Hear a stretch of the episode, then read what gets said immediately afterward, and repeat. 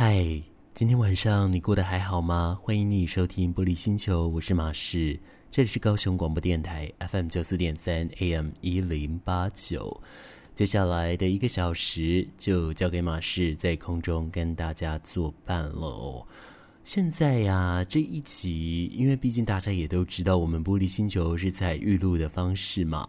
而现在我并没有在录音室里面录音，我是在我的房间里面。因为一来呢，东西实在太多了，真的忙不完，就只好在家里录一录。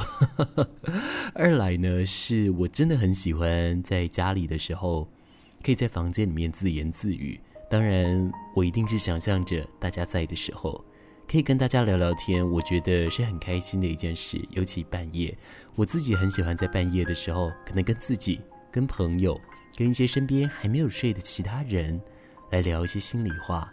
我觉得在半夜的时候，真的是比较可以说出心里面的感受呢。所以喽，我也想要问问你，这个礼拜过得还好吗？关于马士这个礼拜的话，我觉得。好像比以往更忙了一点，因为这礼拜家里有一些比较特定的事情，所以导致说我都一直庸庸碌碌的。那在各个收尾的过程中，或者是每一件事情都需要你去处理的时候。难免真的会有一点点心力交瘁哦，何况有的时候有一些东西，它又跟呃围长照是那么有一点关系的。当然，我想可能没有围长照这个词，只是就是我觉得我自己所经历到的事情，的确是跟照顾家里的人有那么一点关系，但是好像也还没到长照吼，我就觉得好像只是那种有一点点相关啦，但是。这件事情真的做久了，你难免还是会觉得很疲乏，甚至会暴怒吼。而刚好的是。就在这个礼拜，我听友台的节目，他们访问了张曼娟，她最近出了一本新书。她在书里面就讲到说，她照顾她的爸爸妈妈，她的爸爸妈妈突然之间出现了认知失调的相关症状。那她也说，原本呢、在面对这种照顾压力或者是别人的指指点点的时候，她总是还是会颐指气使，甚至也会非常生气。但后来她就认命了，她就发现说，哎，这个算是她的一个生命。我就突然觉得跟马氏好像哦，最主要像的原因吼，是因为啊，哦，他说他的先天来说。个性上就是真的是比较放不下，所以当他发现他家里的人或是身边的一些亲戚朋友是需要他的时候，如果他没有真的确定对方是完全安全无虞或者是比较 OK 的情形之下，其实难免会让他有点坐立难安。但当然，一旦执行下去了，很多人就会觉得是应该等等的。那他也说了，其实就把他看开吧，因为如果他选择通通都不去管的话。以他的个性，反而会觉得他会有点食不下咽，甚至会睡不着。那以马氏来说，马氏的个性也的确是如此，我也常常会有这样的情形，只是难免有的时候还会想要说：“替公背啊，这个为什么要这样子整我呢？我工作跟课业已经够忙了，为什么还要多这么多的事情呢？”难免啦。但是我觉得，每次当半夜这个时间点。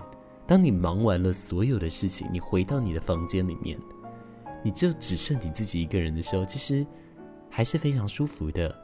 你依旧是可以自己陪伴自己，所以我觉得这个礼拜我算是经历了非常忙的一刻，那同时也经历了一个自我救赎的一刻。呵呵，只是说这个礼拜有点像洗三温暖就是了，因为忙就非常忙，就是早上六点起床后。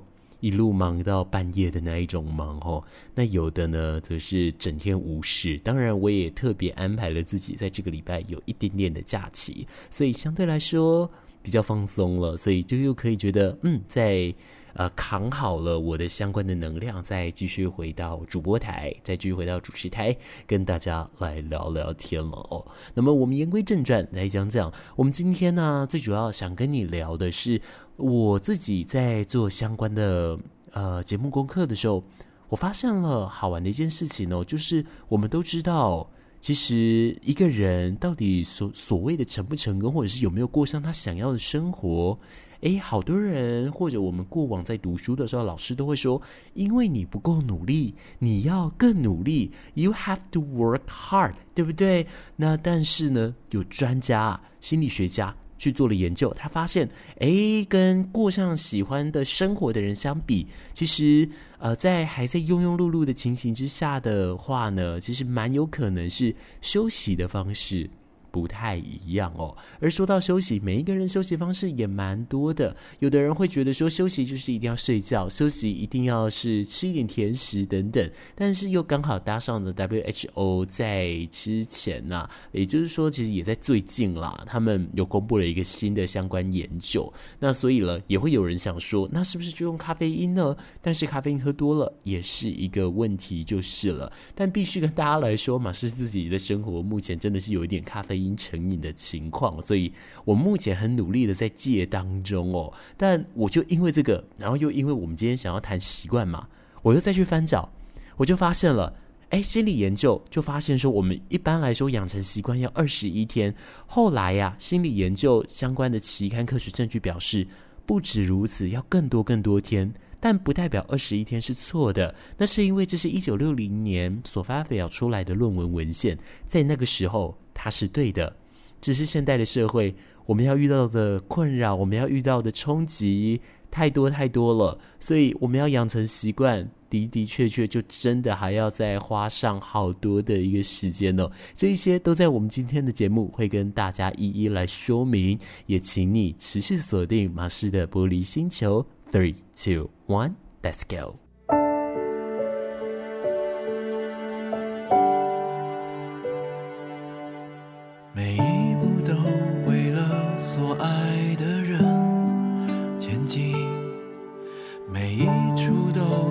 下你认真的身影。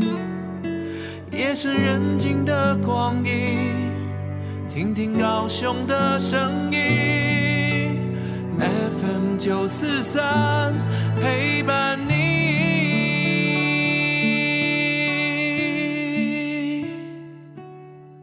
欢迎你继续收听《玻璃星球》，我是马士，继续回到我们节目当中，要来进行我们今天的节目主题了。讲到说，有人可以过上他自己喜欢的生活，哎，有人还在这个路上，那么到底，怎么样前进呢？到底怎么样达到这一条路的终点呢？当然，这不是所谓的一个终点啦，只是说以一个阶段性来说，它算是一个终点，或者你可以说是一个里程碑嘛。怎么到达这个里程碑呢？以往啊，我们都会说差异在于你不够努力，所以你没有办法达到。那我们从小我们在学校所学到的观念，好像也都是这样子，对不对？哈，那 even 啊，我觉得直到现在。哦，现在我们虽然多元的教育观点呢、已经越来越多了，但其实还是有蛮多的老师是用“你不够努力”这样子的词语来对孩子的学习方式做一定程度的嗯指导哦。当然，并不是说真的错，只是说或许每一个人都有一个习惯性的样子，像马斯克人的读书方式。我就蛮明确的感觉到，我真的不太适合坐在书桌前只读书。那当然，只坐在书桌前读书，我也很能享受。只是说，可能我必须同时佐以一些玩乐，或者是佐以一些肢体上的运动，哦，这样子的一个课程。我可能才会有更好的一个吸收吧，这是我自己到后来发现，所以才会现在也碰表演啊，还有啊，像是做一些实作，做一个广播技术这样子哦。那我这些对我来说就是真的是比较好玩一点，但当然呃，该有的一些理论，该有的一些呃读书的底蕴。通通都还是要有的，就是了。那么刚刚说到关于说，嗯，有怎么样前进到呃一个人生道路的终点的话呢？关键好像就在于休息这件事情了。心理学家他表示。高成就的人与其他人之间的差异，可能不在努力，而是在恢复以及休息的方式。而这位相关的心理学家，他是在世界顶尖训练机构里面的一个心理学资深的主管哦。那他也与饮食的专家、物理治疗师和其他的健康专家组成了团队，来教授学员们如何在高压的环境中依然可以发光发热。那他们有指导像是美式足球的球员呢，还有半导体的公司、健保公司，甚至一些特定的百大企业职员，也都是他们服务的方式哦。那在这个地方哦，这一位刚刚跟你提到的这位专员呢，他就是讲到说呢，休息常常是我们压力非常大、忙爆、快撑不过来时，心中最不会想到的那件事。可是呢，把休息视为第一优先的人，往往是领域的顶尖或者是最快乐的人哦。在过去的研究，其实的确我们有发现一件事情，就是说不休息一直工作会降低生产力跟创造力，甚至会使压力恶化，到最后可能还会有健康上的一个疑虑。不过休息它可以提振心理健康，增加创意和生产力，降低压力，改善情绪，并且增进情谊。只是说每一个人需要休息多少呢？因人而异。那尊公，你困没去，感觉诶，点点会，生气的话呢，或者是你压力大，就代表。你需要增加休息的频率。那这样子看完，马氏觉得马氏非常需要休息，因为啊，其实这人在有压力的时候，我们身体的本能会启动逃跑或战斗的机制。那由于说认知到了威胁，所以也会强化我们的感官，因此可能会出现短时间的心跳加速，或者血压升高、消化功能变慢或可体松等等相关荷尔蒙增加等等。而大脑其实它跟肌肉是一样的啊。它在疲劳的时候，功能当然也比较差，所以休息后呢，它才容易有更有生产力。所以有一些人会喜欢在星期一排满重要的工作或会议，也就是说，你经过六日的休息之后，礼拜一继续 keep going，就可以感受到不一样的事情了吼。当然了，这个休息的方式啊，规律的睡眠这些也能够帮助我们来得到很好的一个决定哦。不过，关于已经达到他的里程碑的人士，都是怎么样安排休息的呢？其实不知道大家会不会有一个情况，就是关于休息，除非说，啊，要旅行啊等等，我们当然一定会特别规划嘛。但是你会不会刻意的去规划你的休息时间呢？像以马氏来说，我自己觉得我的忙碌程度，我如果不这样做的话。我是真的会忙不过来，加上我会忘记，呵呵，所以我都是有特别去安排我的休息时间的。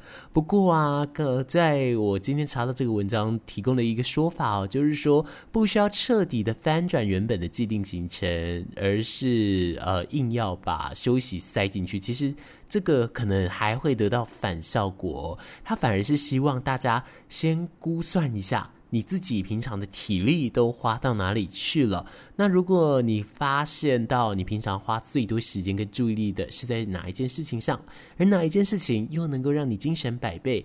哪一件事情让你觉得呃，你整个人都被榨干了呢？发现这些事情其实还蛮重要的。平常做了哪一些对身心健康有益的事，像是睡觉、运动，诶，这个就是正分。那如果说呢，有害身心健康，比方说熬夜、加班、过餐不吃这一种，算是负分哦。那把一个星期的正分和负分加总，就会看到一个模式，并且可以找到它能够改善的地方。啊，那而找到了这个东西之后呢，他就觉得说，诶，基本上就可以有一些休息跟复原的机会了。而他也考虑呢，建建议大家可以使用冥想、瑜伽、写日志。甚至是外头散步等等的一个治疗性的活动哈，并且把活动安排在行事历上，这样子就会注记有挂号看医生啊，跟老板开会一样哦。因为啊，好多人就会觉得说，诶，休息好像真的还好，但是休息其实我觉得它跟就医是同等重要的，因为医师也都会叫你多休息啊，只是说好像很少人听医师的话，因为我有我偶尔也。不太乖，但这个是错误示范，乖小孩千万不要学。等一下，这个时间点如果有小孩在听，也很奇怪哈、哦。呃，那少年 gay 们，呃，不要学哦，叔叔有不得已的苦衷，但是叔叔正在改。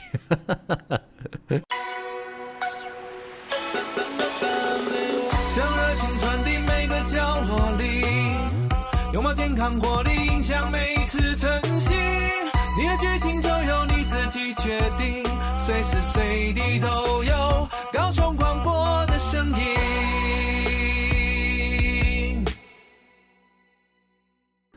我们刚刚在节目当中，我们也说到吼，就是说有一些人他想要休息的方式不太一样啊。那有的人就会想说，他想要吃甜食，因为觉得甜食它除了提供脑袋一些能量之外呢，也可以帮助自己放松。不过 WHO 啊，在前几天的时候来宣布吼。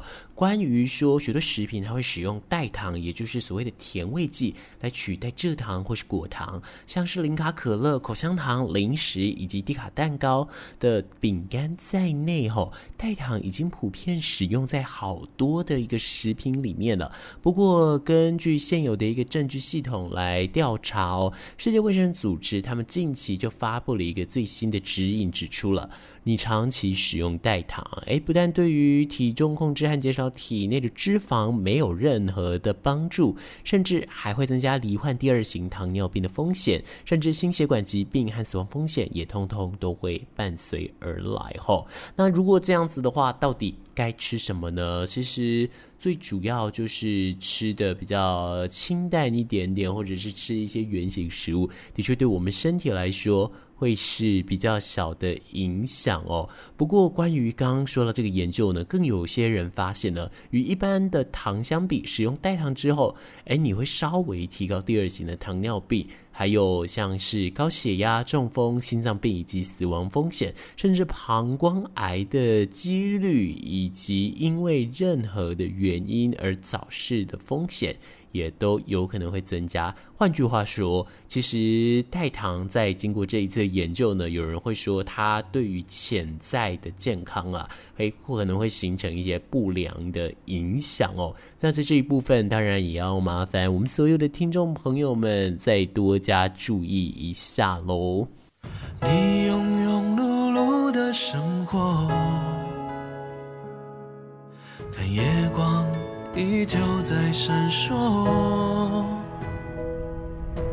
披星戴月，也许寂寞，想把烦扰抛在身后。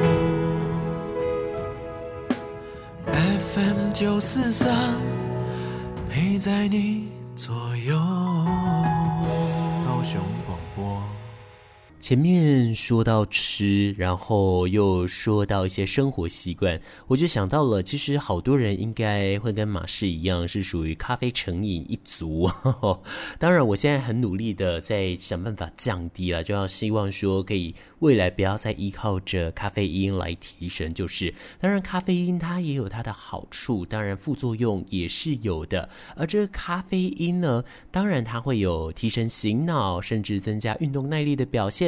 甚至还可以。帮助燃脂吼，这个燃脂到底多少呢？就是咖啡因为能够提高新陈代谢，所以呀、根据一篇论文显示呢，每天摄取三百毫克的咖啡因，约一杯大杯的美式咖啡，这个可以多燃烧七十九大卡的一个热量哦，甚至它也可以来帮助止痛哦。除了自然界的咖啡因之外，咖啡因也能够透过化学合成，都能够达到止痛药的一个相关效果。只是呢，在一般我们知道的这个美式咖啡 latte 或者是 cappuccino，哎，或者像是一些红茶、清茶、绿茶、普洱茶这些茶类等等的，哎，你知道吗？可乐哦，还有像可可饮以及康普茶、抹茶这一些茶量哦，还有像能量饮料，这里面通通都是含有咖啡因的哦。而且另外要注意的就是黑巧克力还有可可饮，它们的纯度。其实都蛮高的，所以咖啡因含量呢就会跟着越来越高哦。这个相关的一个使用上也都需要特别注意啦。而在这里呀、呃，就会也建议说呢，关于咖啡这件事情，也是要注意一天都有它的一个设定的时间量哦。也就是说，一天你的摄取量要控制在三百毫克以下呢。那一杯三百六十 CC 的美式咖啡大约就含有两百毫克的咖啡因喽。那同样容量的拿铁咖啡大概是一百六十毫克。那当然，在今年开始呢，在市面上有咖啡因的饮品也通通都有标示，你可以直接透过贴纸的颜色来去做认定哦。像红色的话，就是每杯饮品有超过两百零一毫克的咖啡因；黄色呢，则是一百零一到两百毫克；绿色则是咖啡因少于。一百毫克，当然了，特定的一些情形不能摄取嘛，那不然如果摄取过量了，也就不好喽。你一定就会形成所谓的焦虑或者心跳加速、头晕、肠胃不适、头痛、失眠和焦躁不安，这都是有的。只是关于咖啡的副作用。有没有人特别注意过呢？当然，它的副作用包含了血压的升高，不过升高多少，每个人不一样。还有啊，就会阻碍钙质跟铁质的吸收，甚至也会有利尿的一个情形。那么，另外就是注意说，在特定族群千万不可以喝哦。关于孕妇啊、孩童或哺乳的妈妈，也要注意咖啡因的摄取时机。甚至有睡眠的障碍和偏头痛或慢性头痛，以及肠胃不适的人，还有啊，喝咖啡就会马上心悸，碰到咖啡因就会心悸的人，啊，甚至像高血压患者或服用特定药药物的时候呢，也都要。多加留心就是了。这一些其实虽然都是老生常谈啦，但是毕竟我们今天聊到了习惯嘛，而关于习惯这件事，有蛮多人就是会不以为意的，所以就会觉得说，哎，好像就可以稍微的取巧一下。但事实上，这些都是不可以的哦，一定要注意，这个跟我们的健康是很相关的，要多加留意这一些相关的讯息哦。它不影响未来。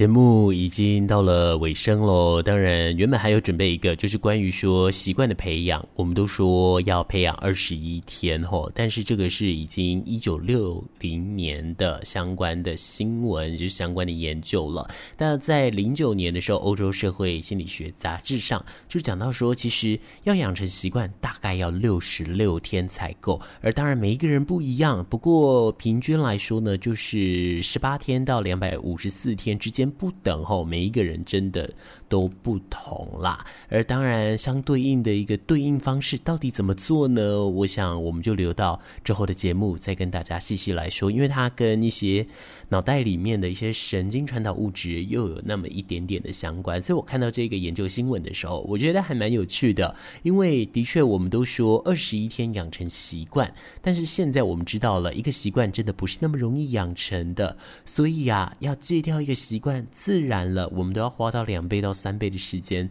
本来就需要再多做。一些什么就是了，都会让我们觉得说，哎，好像有那么一点点的烦躁吼。因为我自己也非常理解啦，因为当如果你遇到了有一些你自己很想改，但是又来不及的时候，那个心情真的会觉得。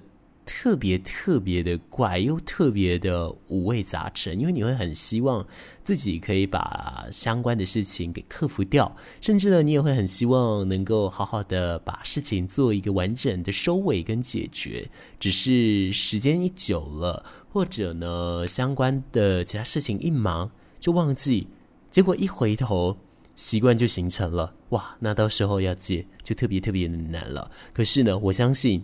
呃，我们只要有心，我们都还是可以一步一步的来的。关于一些陋习呀，或者是像马氏要努力戒的，就是咖啡因嘛，对不对？这些其实它的戒法都是要从小的地方开始，一步一步来，不要马上一步登天。就好像我们在停感冒药一样，也不是突然之间就不吃嘛，我们也就是慢慢的来去调整好我们的身体。那当然了，关于我们心理上或生理上这样的一些习惯也是如此了。我们玻璃星球到这里就告一个段落。今天很谢谢你的收听，要跟你说一声晚安了。我们下一次空中再见面喽，拜拜啦。